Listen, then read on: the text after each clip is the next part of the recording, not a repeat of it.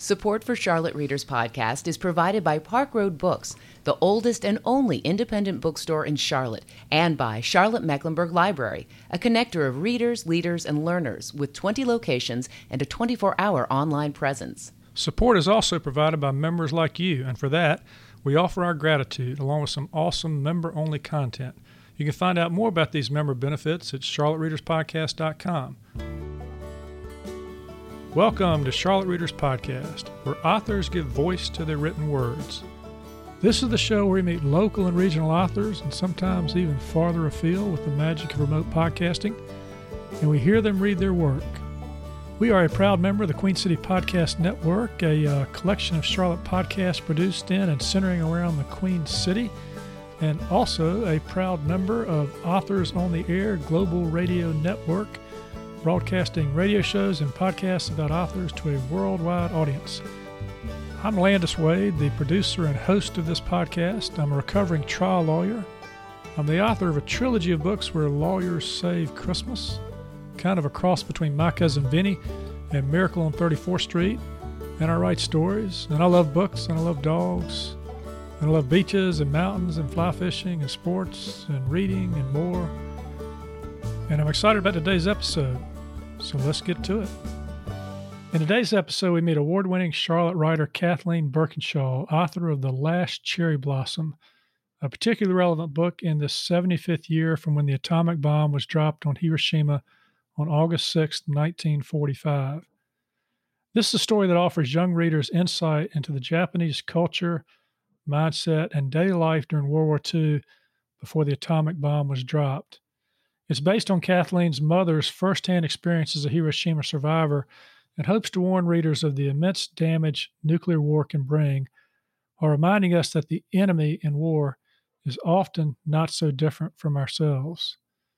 In 2018, Bookriot named the book one of 30 fascinating historical fiction books for middle school readers. Kathleen starts the show with the reading from the first chapter of the book, where air raids are becoming a regular occurrence for the young protagonist and her classmates as the Allies close in. Chapter 1 Imperial Japanese Army continues successful attacks against China. Showa 19, August 24, Thursday edition. Get under your desks now! Yakamura sensei shouted above the lonesome wail of the air raid siren.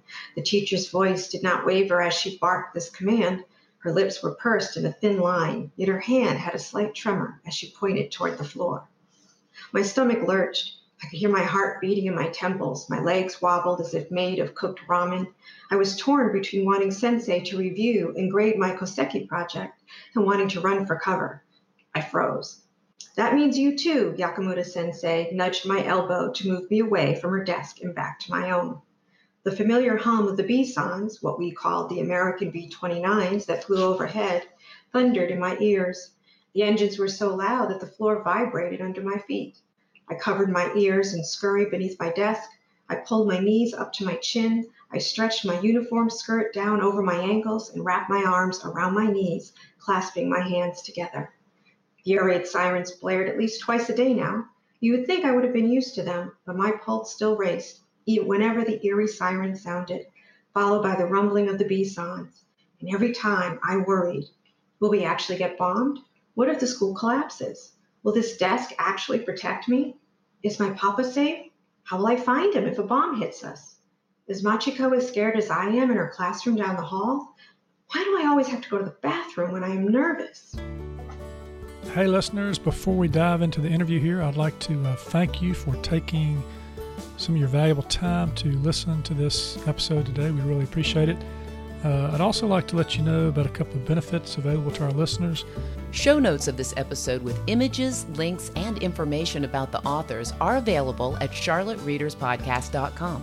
Also, if you'd like to support your uh, favorite local independent bookstore and get audiobooks at the same time, uh, you can join Libro.fm, that's L I B R O.fm. And if you use the promo code Charlotte Reader, that's all one word, you may not be from Charlotte, but you can still be a Charlotte reader to get this benefit. When you use that promo code, you're going to get uh, two books for the price of one when you join at uh, Libro's $14.99 monthly membership level. This is a great way to support uh, your local independent bookstore and get uh, great audiobooks uh, at the same time.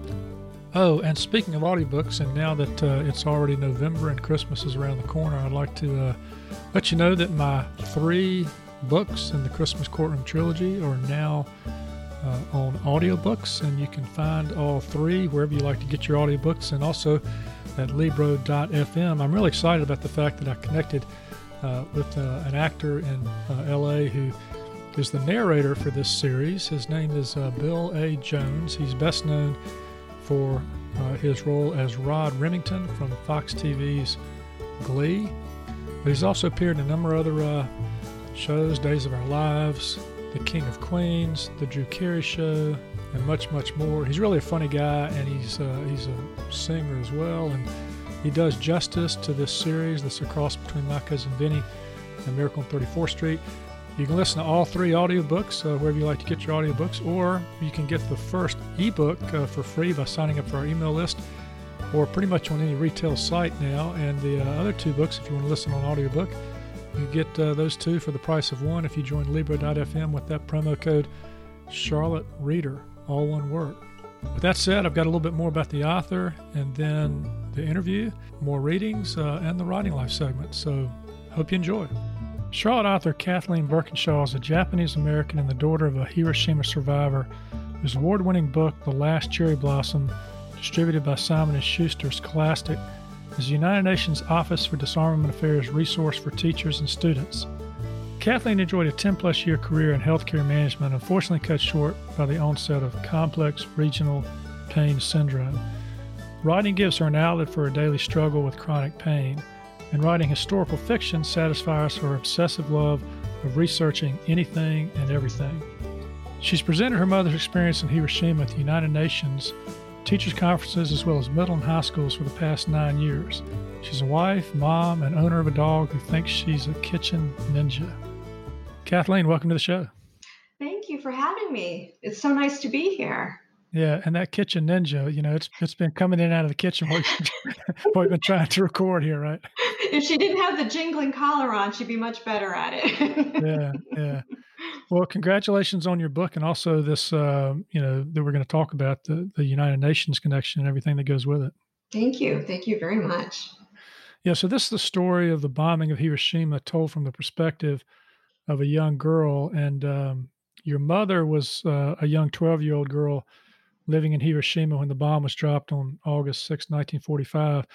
And I want to talk about that. But before we do, I want to talk about how you came to write this book because you focus on this in the afterword of the book. Uh, and it involves your daughter's involvement, uh, who's now 23 years old. Mm-hmm. But when she was in seventh grade, something happened that caused you to kind of start moving this story forward, right? Yes. Um, well, she came home from school that day and she was really upset. She said, You know, we just finished the last chapter about World War II, and I overheard some kids talking about that really cool mushroom cloud picture. And she said, Do you think you'd go in and talk to them about people who were under those clouds, like grandma? And that really was the first time that I approached my mom so I could talk about it in public because I had never done that before.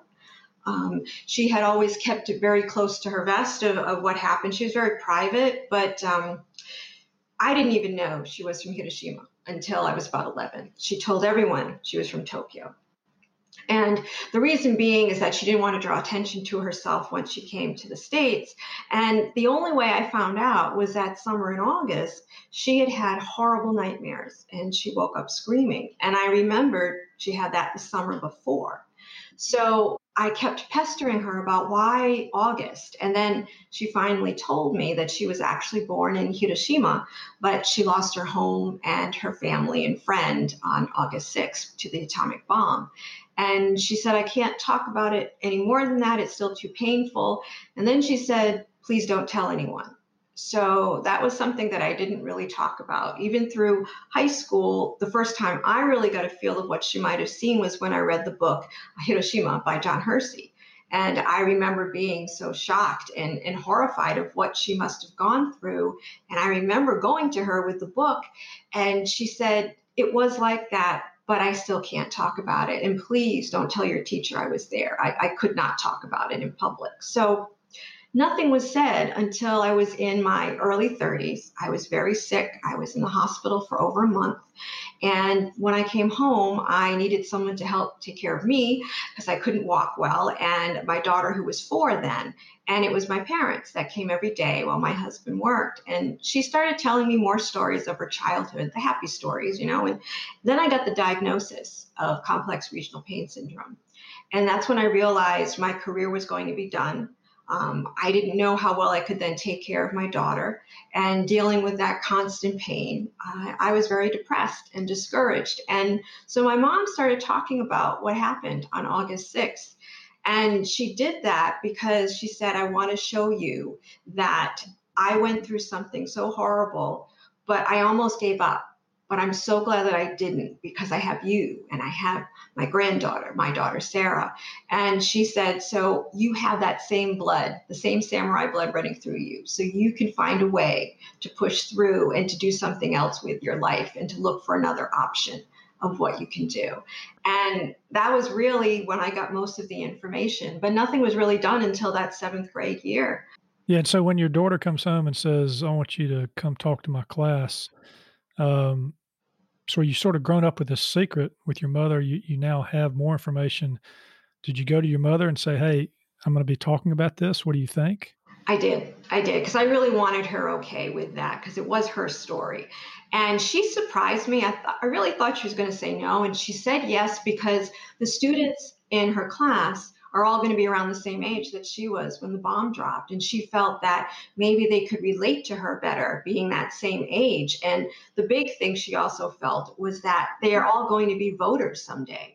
And she was hoping that they could take away that message that nuclear weapons should never be used again.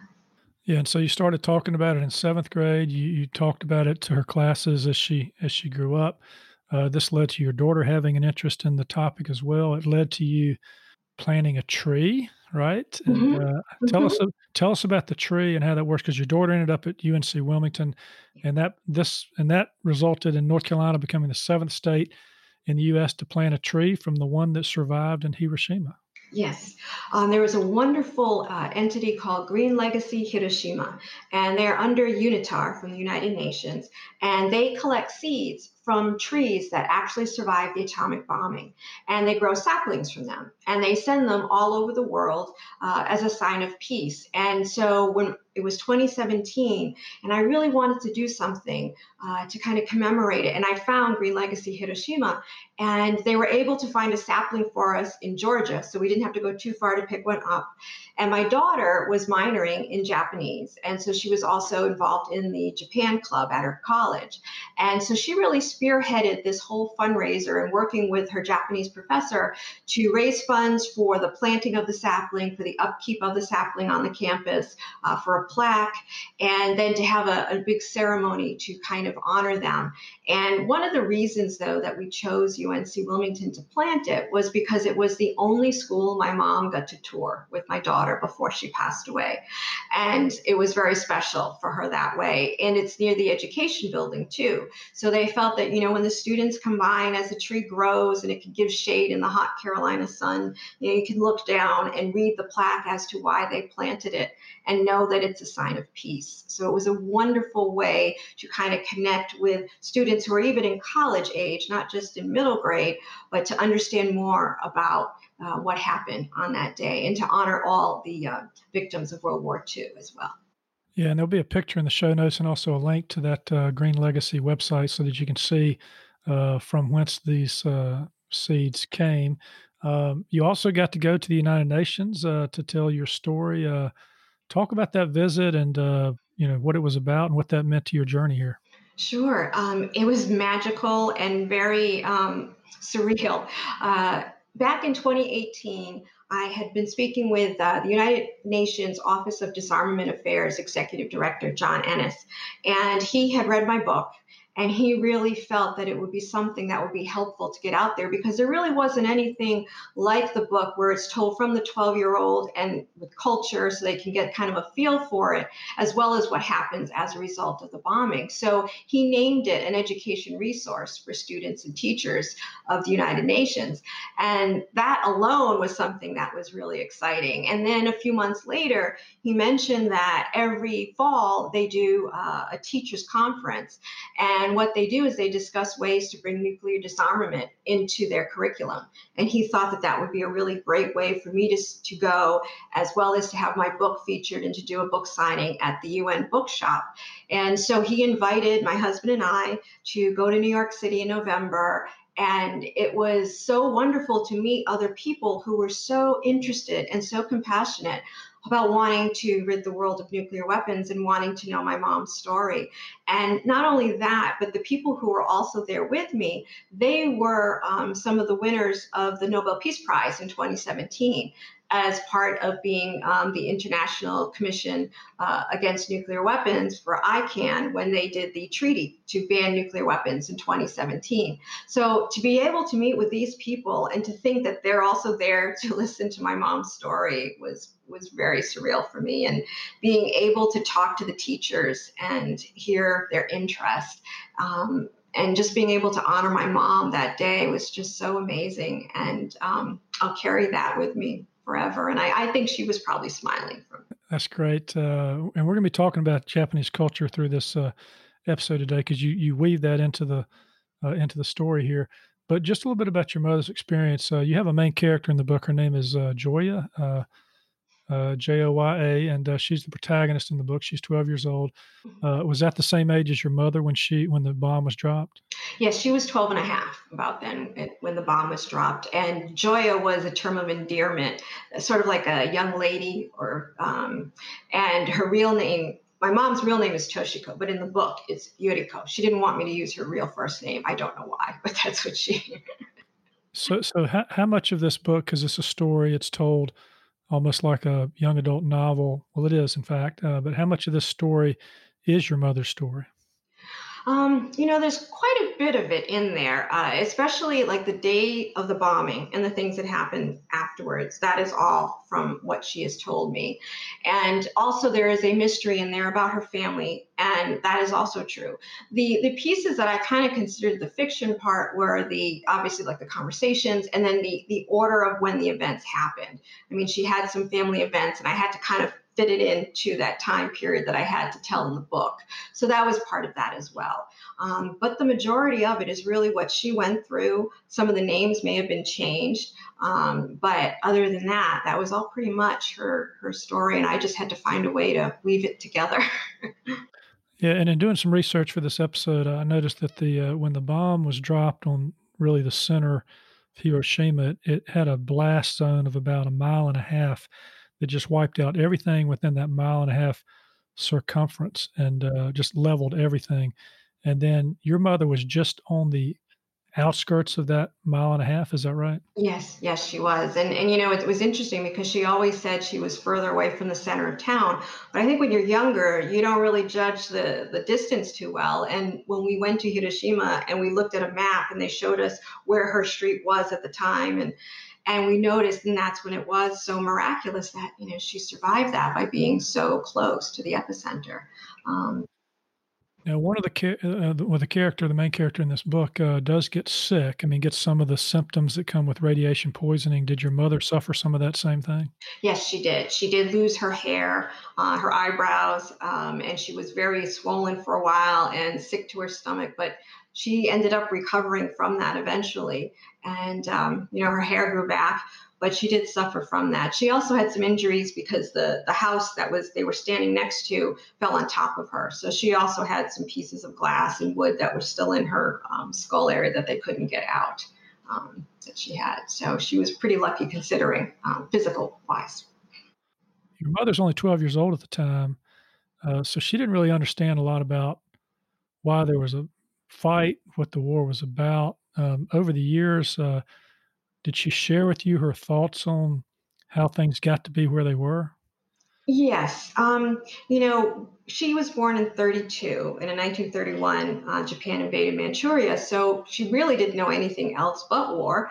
Um, as she got a little bit older, her papa did own a newspaper company, a local one in town. And so he did kind of discuss some things with her on that. Although she didn't quite understand exactly why that type of bomb was dropped. She figured that, okay, so it was to end the war, but she didn't understand why something so um, extreme. But again, the people themselves didn't really understand what was happening outside of Japan because of the propaganda that was within their own country that they were telling them that they were winning more battles. And so they really didn't know what exactly was happening. And I think that was part of it that they didn't know how much they were, the Japanese were doing on the other side. And, you know, my mom said that as she got older, she realized that, you know, war was hellish for both sides. But she said, and both sides had humanity. And she's right they did. And I, and I think, you know, that's why I want to talk about this. I want to keep spreading her story and, you know, not for blame to remember what happened, but to remind people that there was people under those clouds. They were children. They were, you know, they weren't all soldiers, as they like to say. Um, that was not true. Hiroshima was once a very big military port, but by 1945, they have been fighting for quite a long time. So a lot of the young men, they were off in the Pacific or they had died. So there was a lot more elderly people. There were a few soldiers that were there. There were also some um, prisoners of war that were also there. And so but it was mostly older people and children. And I and I think it's important to kind of humanize that other side of it because otherwise it just becomes like a textbook with two paragraphs and you know ties it up in a bow and says that's how the war ended. But it's not that tidy. And i think it's important because students don't get a chance to really learn about that piece of it. And i think it helps them going forward yeah, as I was reading this book, I was thinking back to the days when I was younger and we were practicing getting under desk in case there was a nuclear bomb. And it started me to think about what these young children were uh, feeling and thinking in Hiroshima at the time, which you illustrate well in your opening read. Um, but I'd always been taught uh, that uh, the bomb was dropped and it saved, you know, half a million, a million, two million servicemen's lives and that kind of thing. Uh, there's a recent I think it's an Oliver Stone movie on the history of America on Netflix, where he talks about how those numbers have been exaggerated over time as in terms of the number of servicemen's lives that would have been saved, and how Russia coming into the war, mm-hmm. Japan late probably would have ended the war yes. anyway without the bomb being dropped, and so um, a bit of a controversy there, apart from just dropping an atomic bomb, that goes along with the story. Mm-hmm. Um, you know, it was interesting. The more that I got to do some research, and as the years go by, they're able to release more and more information uh, of looking at diaries of Truman, of some of the, the main generals that were there. And, you know, Japan had talks of wanting to, um, you know, to to surrender. However, they wanted to keep their emperor, and at the time, the, the ally didn't want them to do that. But the Japanese also knew they had very little, uh, what do you call it, uh, materials, raw materials to make anything out of anymore. And so they were really at, at a loss. And yes, it, it, saved some American lives, but again, I think the number was quite a bit more. The people may have been ready to fight, but they didn't really have anything to fight with had they come on land. And, um, you know, that the, uh, the um, Okinawa battle really knocked out so many of their troops on the Japanese side that there weren't as many. And you, you also have to realize too, the atomic bomb before that happened, there was other bombings, and there was this huge firebomb that took place in Tokyo in March of 45, and that pretty much leveled a good amount of the city. And so um, then there was one in Kure, and so there was quite a lot that was hitting all of those ports, and they weren't able to uh, do very much to kind of protect it anymore. So I, it really sounds more like from the, the, more recent things they've put out there is that the um, US did not want to have Russia coming in. They would rather have the Japanese instead of the Russians there to overtake it. So, and the Japanese also didn't want to be overtaken by Russia as well. So I think it was kind of like a, a meeting in the middle of something but that didn't happen until after the bombing. And so there are various theories of why they think the bomb was dropped. And, you know, and and I, I look at those, but I think the main thing, you know, is they dropped them. And we now know what could happen and the damage that it can bring. So we should not have them ever again. I, I think to me now, you know, when I talk to students and we show the damage that was done, I have some slides that show how much was taken down on my mother's street and um, the type of burns and the amount of people that died. And it was all done by a bomb that had the strength of 15,000 tons of TNT. So today, if you look in our arsenal in the US, we have the largest nuclear weapon we have is has 1.2 million tons of TNT of damage. And I think that's why it's just so important to realize what happened over there and how awful that it could then be devastating here. And even if it didn't happen to the United States itself, if it happened someplace else, there would still be so much smoke in the stratosphere that it blocks, you know, seven to 10% of the Earth's sunlight around the world. So it's not just, we don't, we're not the only ones anymore. And uh, so it's more important now, I think. Yeah, I think there may have been some naivete at the time about whether other nations would catch up with the U.S. and have their own nuclear arsenal, and some desire, perhaps, by the U.S. to uh, show the world that it had this power, and show Russia in particular, because they were concerned about, mm. you know, uh, communism expanding after World War II. Sure. And then when Russia started into Manchuria, and looked like it was going to, uh, you know, pummel Japan, you know, they they jumped in with the bomb. But that's we could talk all day about that. so, uh, so, let's do something else. T- taking off the lead of your show here, uh, read of your book here, the uh, which is the last cherry blossom. Talk about the importance of the cherry blossom in Japanese culture the cherry blossoms have always very been very very important. And even these days you can tell they, they have this whole planning of the cherry blossom season and they take very careful to figure out what day are they going to start in the southern end of the country and as they move up north. Um, and when my mom was growing up that was her favorite time of year is to do the cherry blossom viewing. And it also was the very last time her entire family was together in 1945 was for the cherry blossom festival. So to her it had a lot of significance. And you know in addition to that um, when the bomb was dropped they felt that nothing could grow there now within five to ten years However, that following spring, the cherry blossoms bloomed. I mean, not all of them, but the trees that were left actually had blooms on them. And I really feel that that's like showing how the Japanese people had that uh, tenacity and they wanted to persevere and try to move forward. They, of course, didn't like what happened in the war, but they had been doing it for so long. They just wanted to try to move their lives forward and to have the strength and the fortitude to try to push through something so horrific um, you know, to me, that was showing in the cherry blossoms and in the beauty and the fragility and, you know, how things can be better um, the following year. So. Yeah, we're going to bring that into the show here before we're done. But first, let's uh, let's talk about the uh, father-daughter relationship. You got to read here, starting in uh, chapter six, uh, and uh, the, the father in this story, like your mother's father, was in journalism, ran a newspaper uh, and now the young girl's wondering, could Japan really lose this war? So perhaps you could pick it up with that read and we'll talk a little bit more. Sure. Is something wrong, Papa? You are so quiet tonight, I finally asked in barely a whisper. He sighed. Joya, some days I am discouraged by the news I print about the war. But Japan is winning the war. How can that be discouraging? I swiveled my body so he could brush the other section of my hair. A few years ago, I believed we were winning, but now I am not so sure, Papa said solemnly. I felt a chill travel up my spine to the nape of my neck. Victories were reported daily at school. I never thought that losing the war was even possible. I turned to face Papa and stammered as I asked, So, Japan could lose?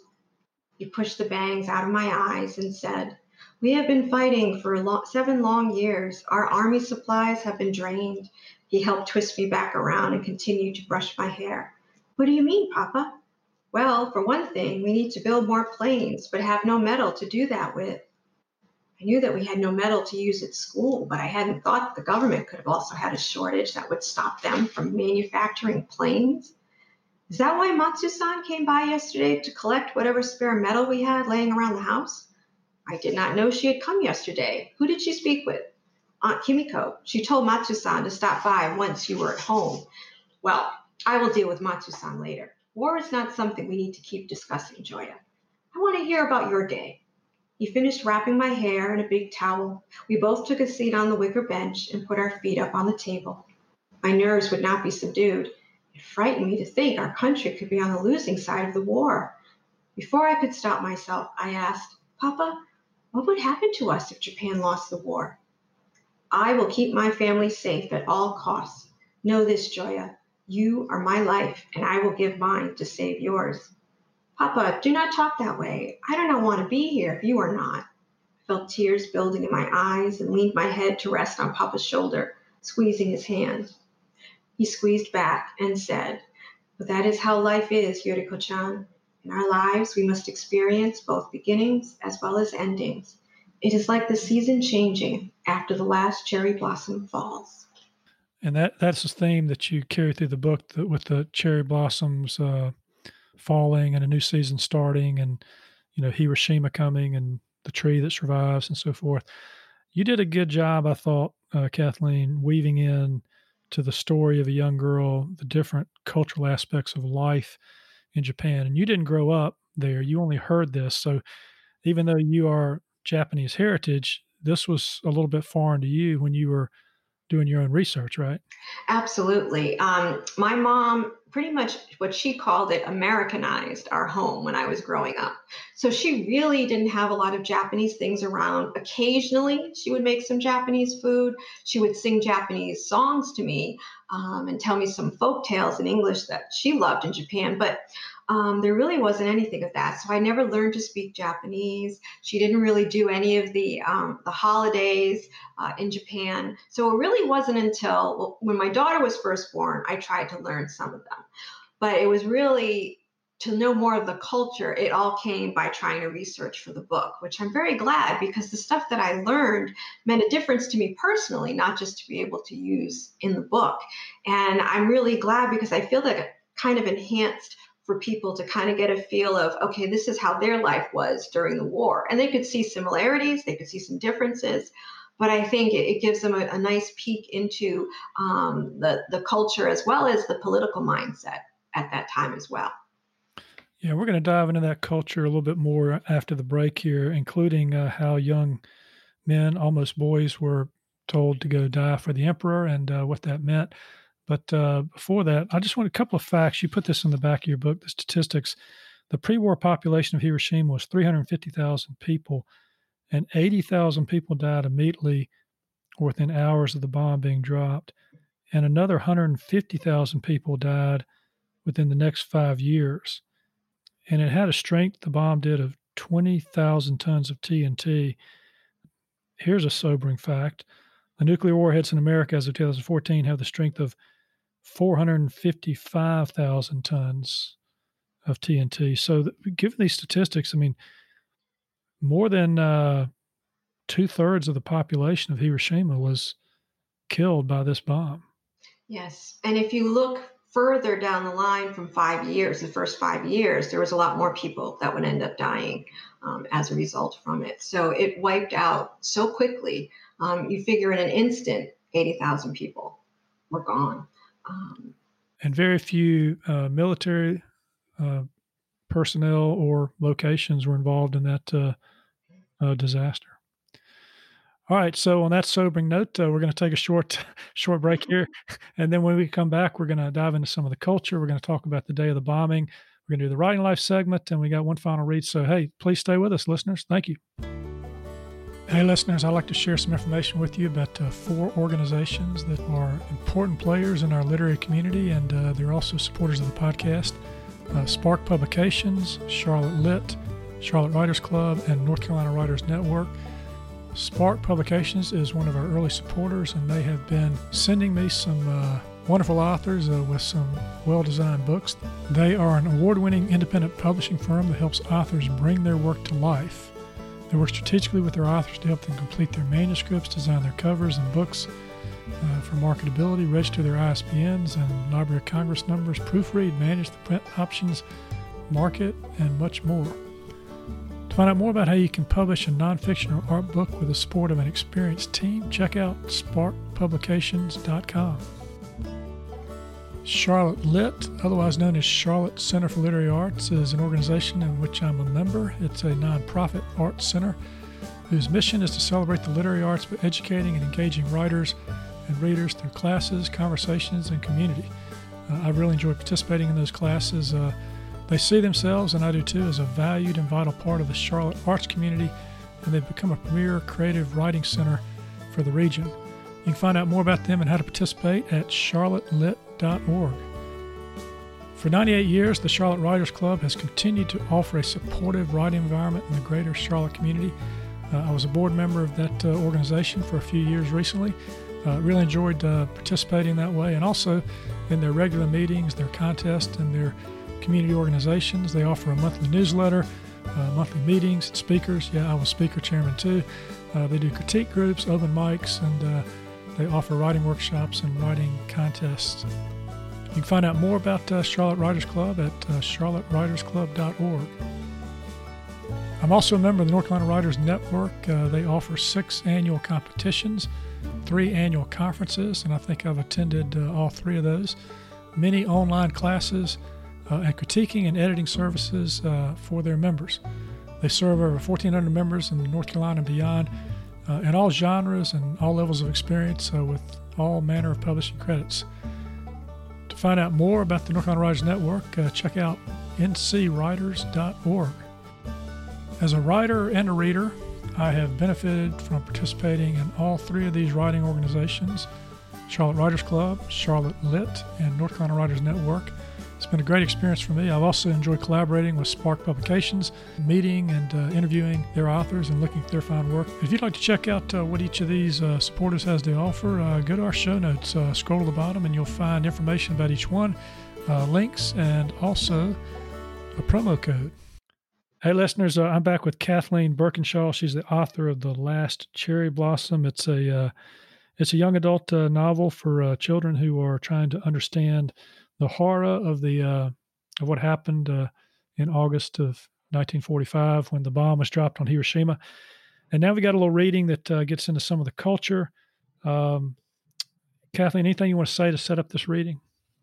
Uh, well, this takes place where they had these uh, events called Chohei Parties. And they were basically, whenever someone was conscripted and told to fight for the emperor, they would have a little get together so people could go um, to say, you know, goodbye to them and to wish them luck, as well as um, be able to take them off to the train and kind of be with them through all of that. So it was a quite a often a, a, response that happened in her town that she lived in. And her papa actually had some extra money and he used his extra rations so that he could then help them have those parties to celebrate so they could send the men off. Um, and, and one just thing I, would like to say about that is a lot of times uh, for the young men, they didn't always want to go. Um, they were they sometimes were uh, threatened that something would happen to their parents if they didn't go. Um, they also didn't all choose to sign up to do the kamikaze bombing as um, they like to show in, in, in a lot of movies. A lot of that is they were just very scared young boys who were told to do what they needed to do, and then sometimes to protect their family. And the military was very mean to their own people in Japan as well. So um, so before you start, I'm, I'm just curious about one thing because there was this deification of the emperor in Japan that uh, he was like a god, that he didn't speak publicly, that maybe the first time they heard him speak was, you know, after the bomb was dropped, mm-hmm. uh, Hiroshima. So, what was your mother's understanding of the emperor both before and after Hiroshima? Well, before she believed, like everybody else did, that he was a deity, and you know the, the reverence that they had for him. They could look upon his picture uh, when they had the school assemblies in the morning.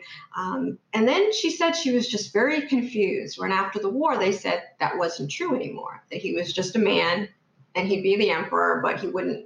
He wasn't what they originally thought. And she didn't quite get that because it was very hard to go from what you've been taught for 12 years, and then all of a sudden, okay, so that's not true anymore. Um, and she said it just made her doubt a lot of other things in her childhood of what they would talk about for the war. And that's when she started to find out more about, you know, what was really happening and why men signed up to go to war and how some of them had to leave. And and I think for her it was just kind of a a discovery that she didn't expect to make. And she it really kind of shook her because she didn't know who to believe or what to believe afterwards. I think it really set her to be on the fence for a lot of that and did they really fight for something that was worth it? You know, so. Okay, well let's uh, let's uh, if you would read this uh, little section and we'll talk about it. As we approached the yard, I noticed a photographer taking a picture of Watanabe-san and her son, Jiro, under the shade of the ginkgo tree. I had learned at the first Chohei party I'd attended that this last family portrait was taken in case the son died while fighting for Japan.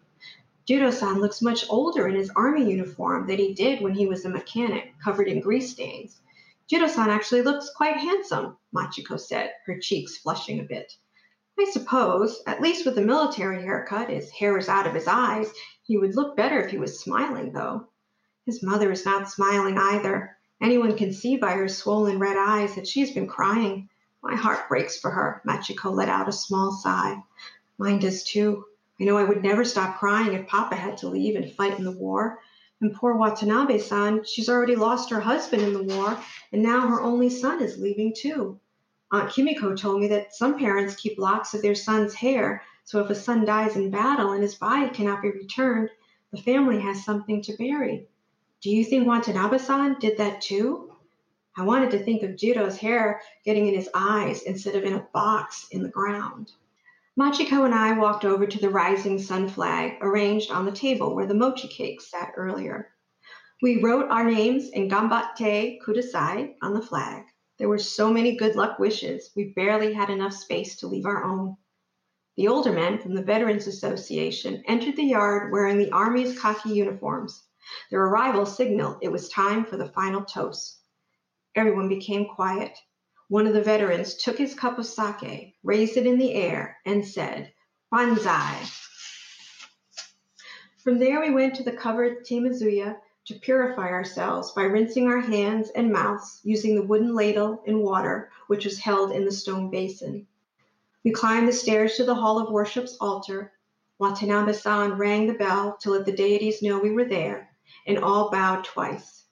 We prayed silently for Jiro san's safe return clapped twice, and gave a final bow. We continued on to the train station nearby, waving our mini rising sun flags, which were passed out at the party, and sang the patriotic march. Once we were at the station, we lined up along the tracks. Jiro-san stood on the step of the train and gave his farewell speech. I believe that to do battle and go to his death for his country is the dearest wish of every Japanese man. I will do my duty with no thoughts of coming back alive. Goodbye, everyone. Everyone applauded except Machiko and me. In fact, Machiko gasped. Even though Jiro-san may have meant it, and it wasn't just saying it because he had to, we couldn't bring ourselves to applaud such an eerie and dark sentiment. The veterans began chanting, and we automatically joined in. Jiro-san banzai, Jiro-san banzai, Jiro-san banzai.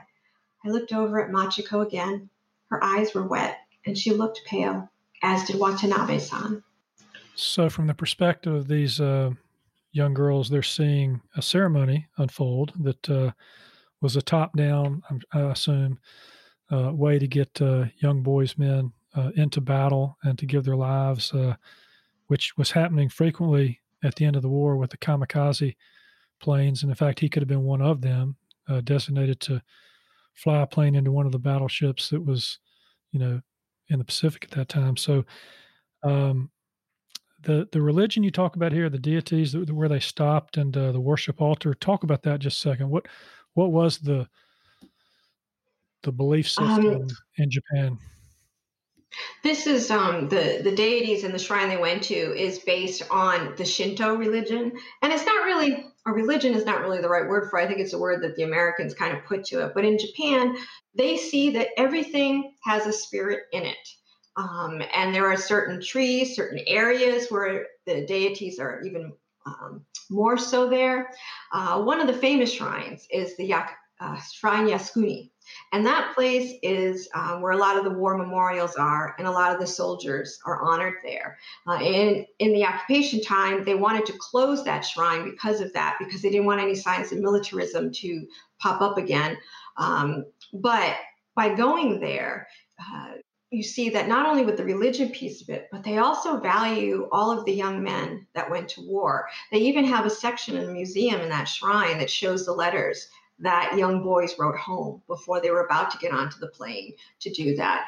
And it really then humanizes them as well. They, they not some probably had some hate or, or wanted to do what they did, but not all of them did. And it really gives you a chance to look into their heart and their fear of what they had to do, but doing it because it was their duty.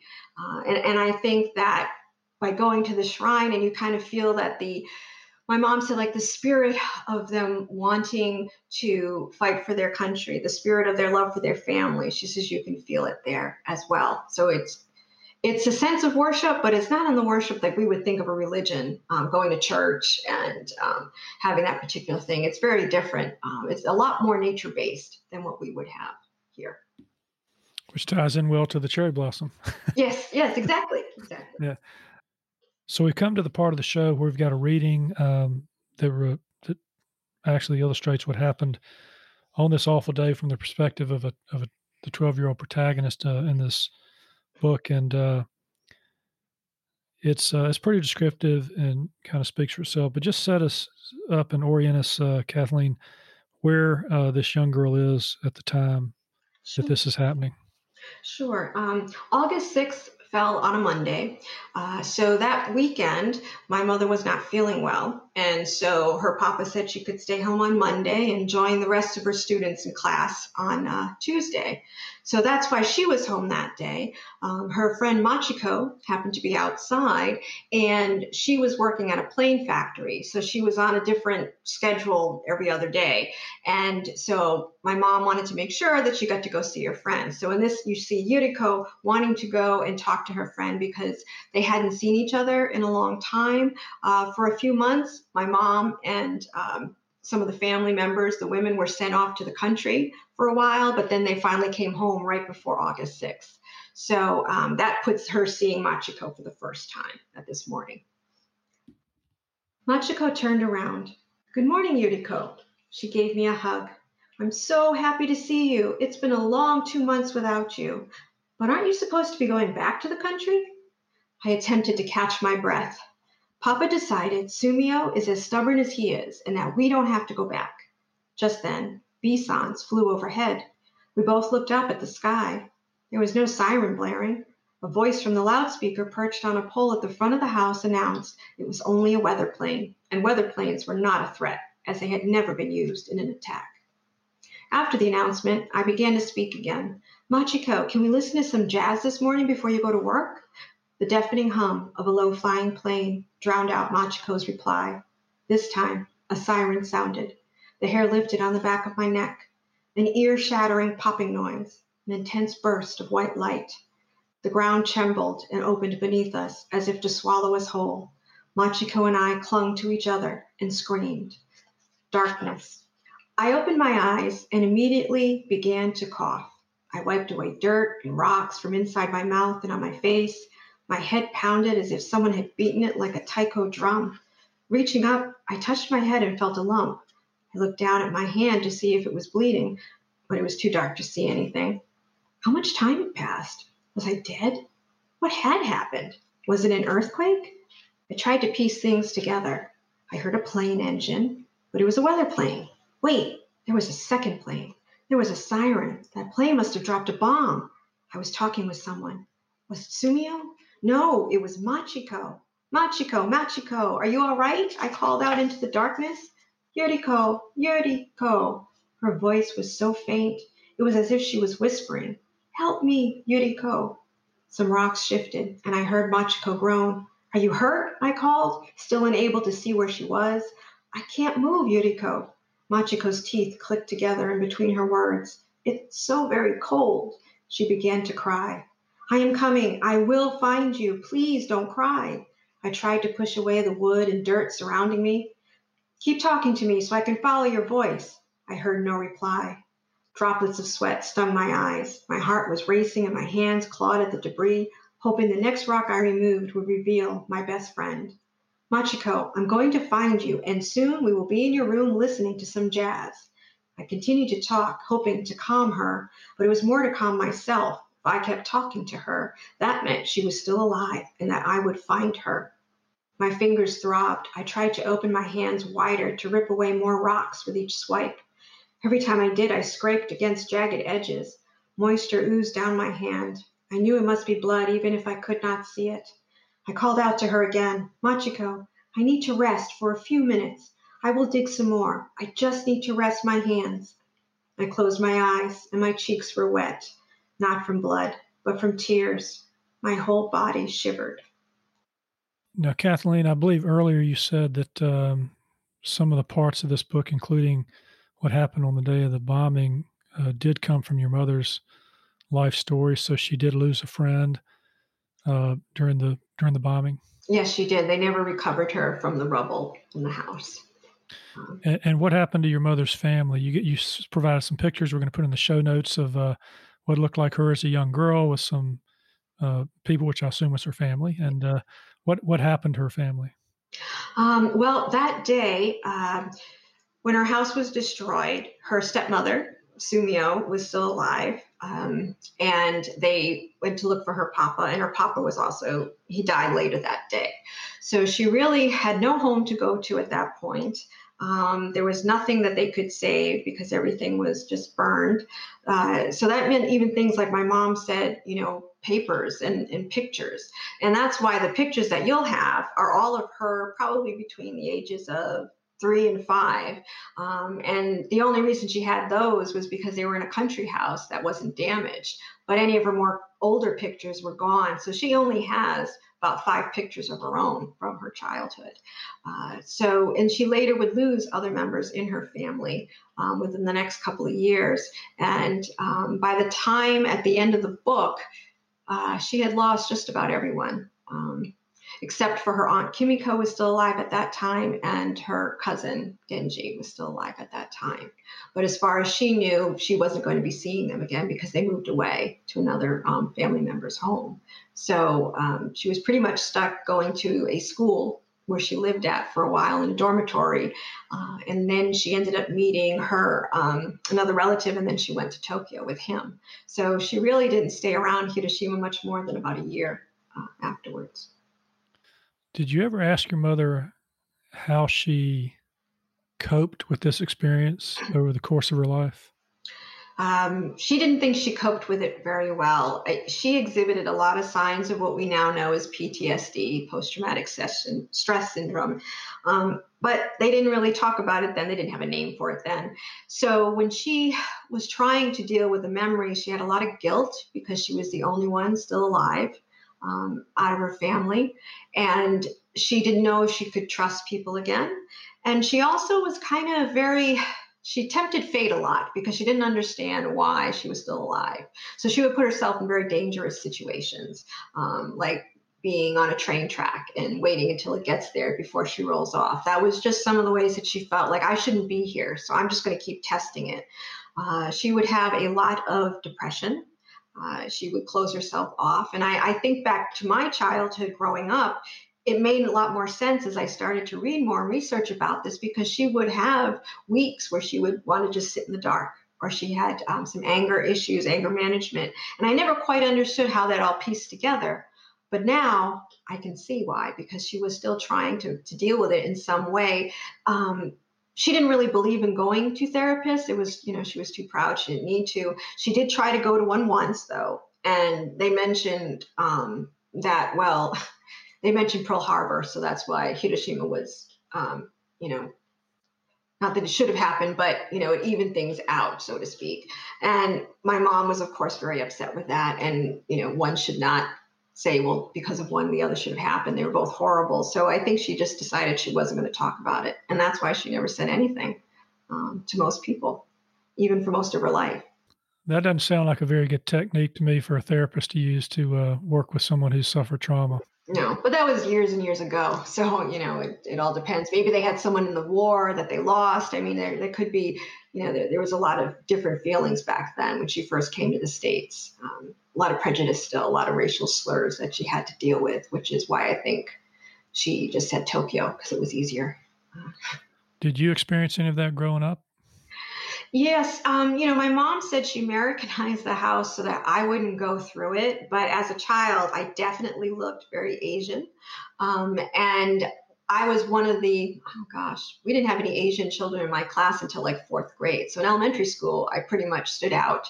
Uh, in our neighborhood, there weren't any Asian people, let alone any Japanese people. So my mom really didn't have any of that. And because I stood out, they would say, slurs to me. And, and sometimes what they would say, which I didn't understand then, was to go back to my own country. And I'm thinking, I was born here. I didn't know what they meant by that.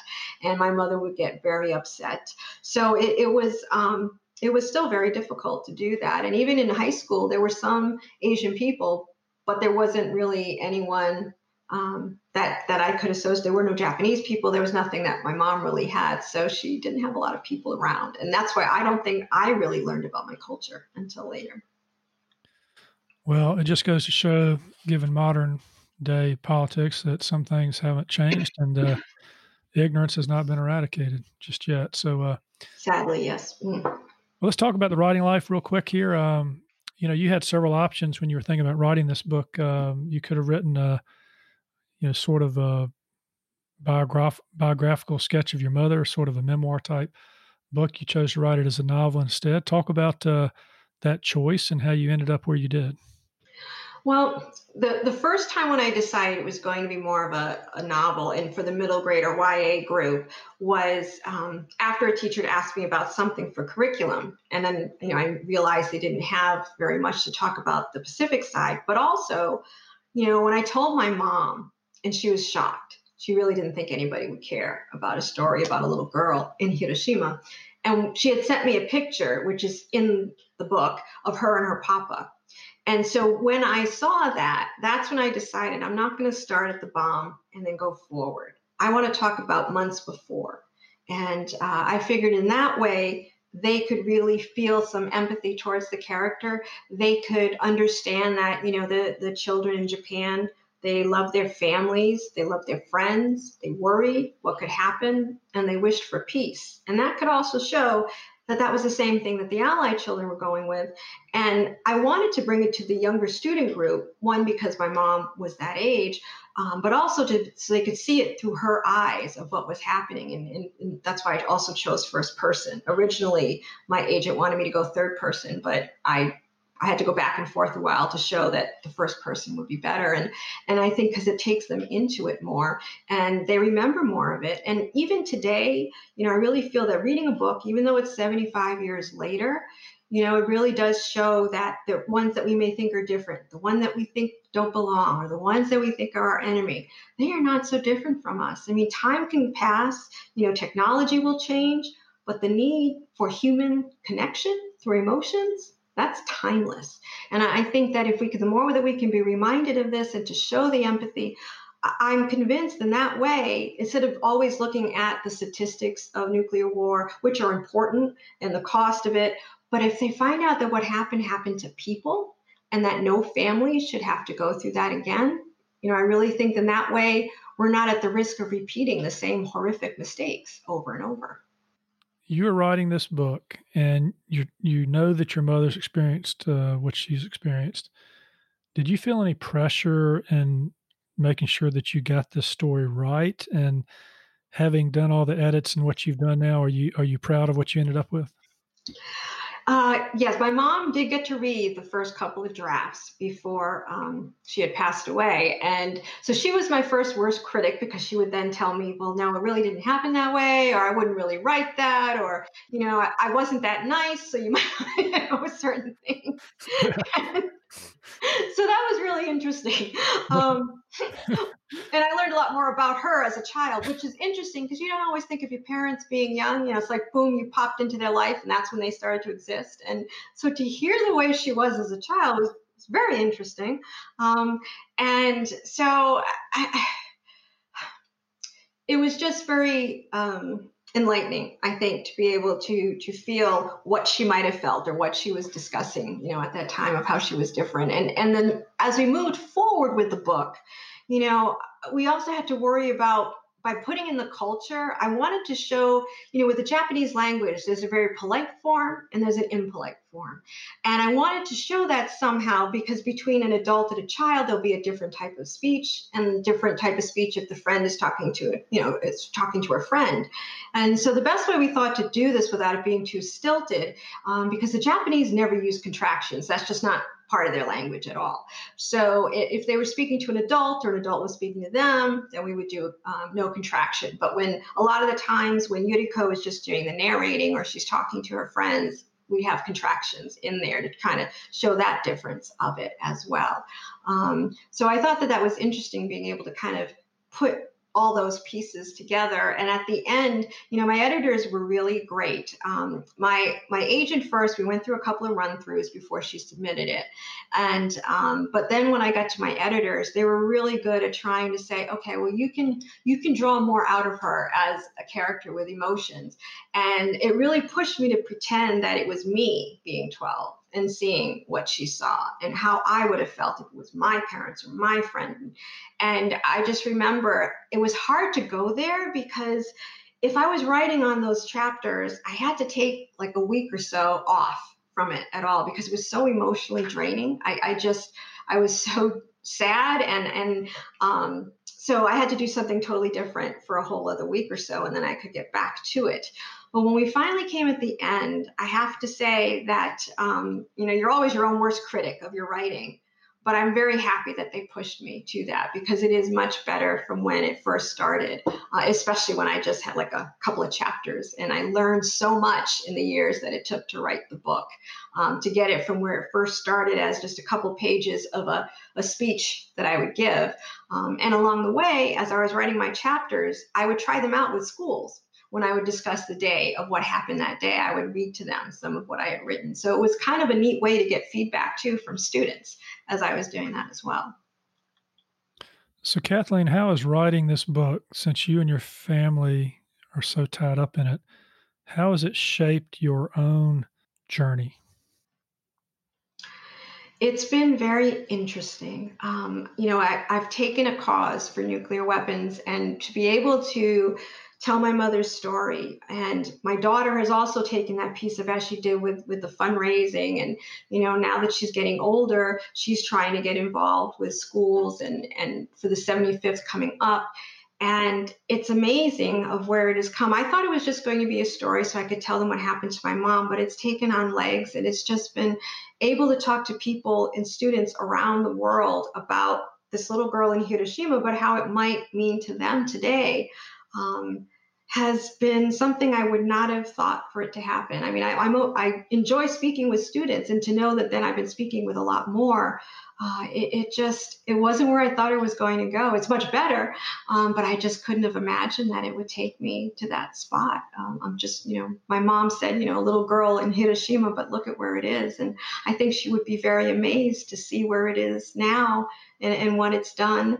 And you know, because she did pass away about a year before the book came out, so she knew it was going to be published. I had just gotten my contract like about four weeks before that, so she knew. Um, and I remember remember the first thing she said was, um, you know, it honors her papa. And I was, but I was honoring her too. And then she said to me, she said, for the first time, I know why I survived. And she said, I couldn't tell my story, but you can do it for me. And that was just to hear that and her thoughts about that, it just it made everything so much more um, a part of me and a journey that I was happy to be on for her. I'm sorry. no, that's that's that's a great tribute to your mother, to her, to her papa. What you've been doing to kind of get the word out and to continue to keep the story alive. You know, keeping stories alive is a very important thing to do because people sometimes forget. And uh, but your mother. Um, having read the book here toward the end of the book, she is uh, really suffering emotionally, uh, as you would expect, and uh, she's not sure she wants to continue her life. And uh, there's a little scene here that you're going to read uh, that's going to bring us to a close that uh, brings back the cherry blossoms into the story. I think it's a good way for us to to bring this ep- episode to to an end. could you read that for us? Sure, I'd be happy to.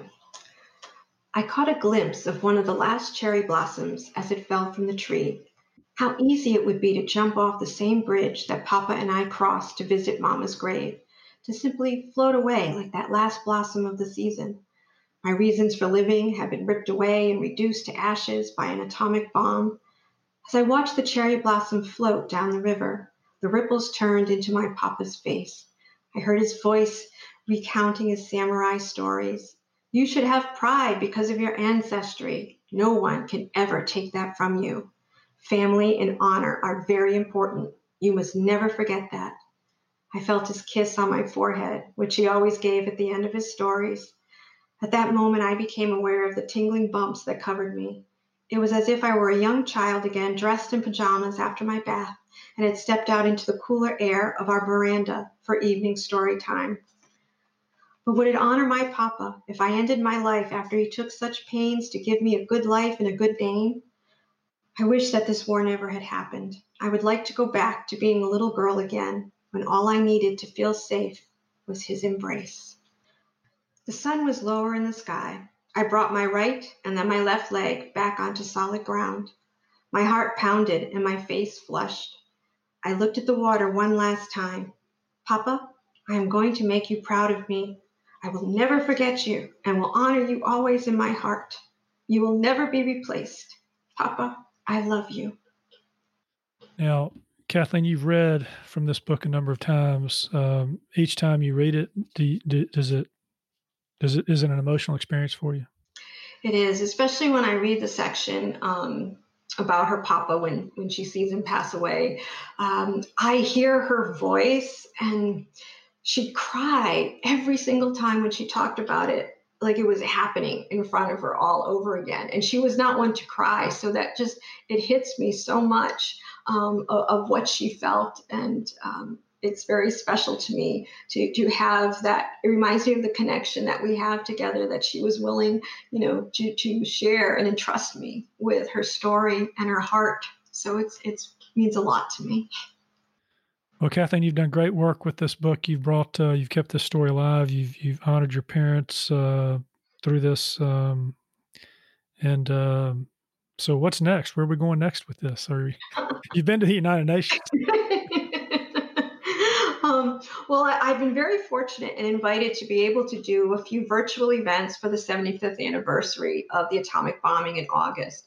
And so it's been a way, in a sense, you know, with us not being able to travel, I'm able to participate in events that will be in Hiroshima, in New York City, in Washington, D.C., um, where I wouldn't normally have had an opportunity to physically visit each one of those. So it'll be an honor to talk about her there and doing a program with um, the Japanese American National Museum in California. They now have an exhibit there uh, about Hiroshima and Nagasaki and atomic bombing.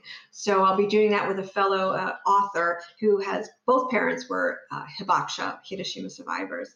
Uh, her name is Naomi Hirahara. I don't know if you, um, she does a mystery series um, that's based on a character character who's based on her father who was in Hiroshima, and she talks about that in her book. So being able to combine with this other author that I've read her books before, and that you know she calls us Hibakusha sisters because we both have dealt with a lot, and to be able to do that with the Japanese American um, Museum is a wonderful, wonderful thing. And in the meantime, as after I'm doing some of this, it'll also be I'm working on the sequel. So that's like four years later. So it talks about her PTSD, it talks about um, the occupation years and the cover ups of the atomic bombing and what could be said and what couldn't. Um, so I've been working on the research for that, which takes me a while because I'm kind of particular. Okay, so by the time this episode comes out in the fall, you will have done a lot of those things that you just talked about, and uh, you'll be further along in that sequel. So, uh, uh, listeners, you can uh, find out more about uh, Kathleen and her book, and there's links to websites and some photographs as well and the show notes. So uh, check those out at charlottereaderspodcast.com. Kathleen, thanks so much for uh, being on the show. You're welcome, and thanks so much for having me. It was wonderful to speak to you. Thank you. Well, that's it for today. Another fine author giving voice to their written words. Next Tuesday, we'll have another in depth episode with readings and conversations about the written word and the writing life of a local or regional author. But before then, be on the lookout for another Under the Covers episode where we do much the same thing we do here, but quicker. And sometimes away from the studio, because there are just too many good authors. and not enough time. If you like what we're doing, please consider leaving a short written review on Apple Podcasts or the podcast platform of your choice, because when you do, our authors' voices travel much farther and wider in podcast land. And if you're inclined to help us help authors give voice to the written words, and you'd like some member only content cultivated by our authors and me as our thanks, please consider becoming a member supporter. You can find out how to become a member supporter and more about today's show and all previous episodes at charlottereaderspodcast.com. And you can keep up with news about the show by joining our email list and engaging with us on social media. We promise not to spam you because, well, that takes too much time. And if you do join our email list, we'll give you a free ebook written by me. Thank you for listening. We really appreciate it. Until next week. I'm Landis Wade for Charlotte Readers Podcast. Charlotte Readers Podcast is a member of the Queen City Podcast Network, powered by Ortho Carolina. Now offering video visits so you can take control of your orthopedic care from the comfort of your home. Schedule online at orthocarolina.com. Ortho Carolina, you improved.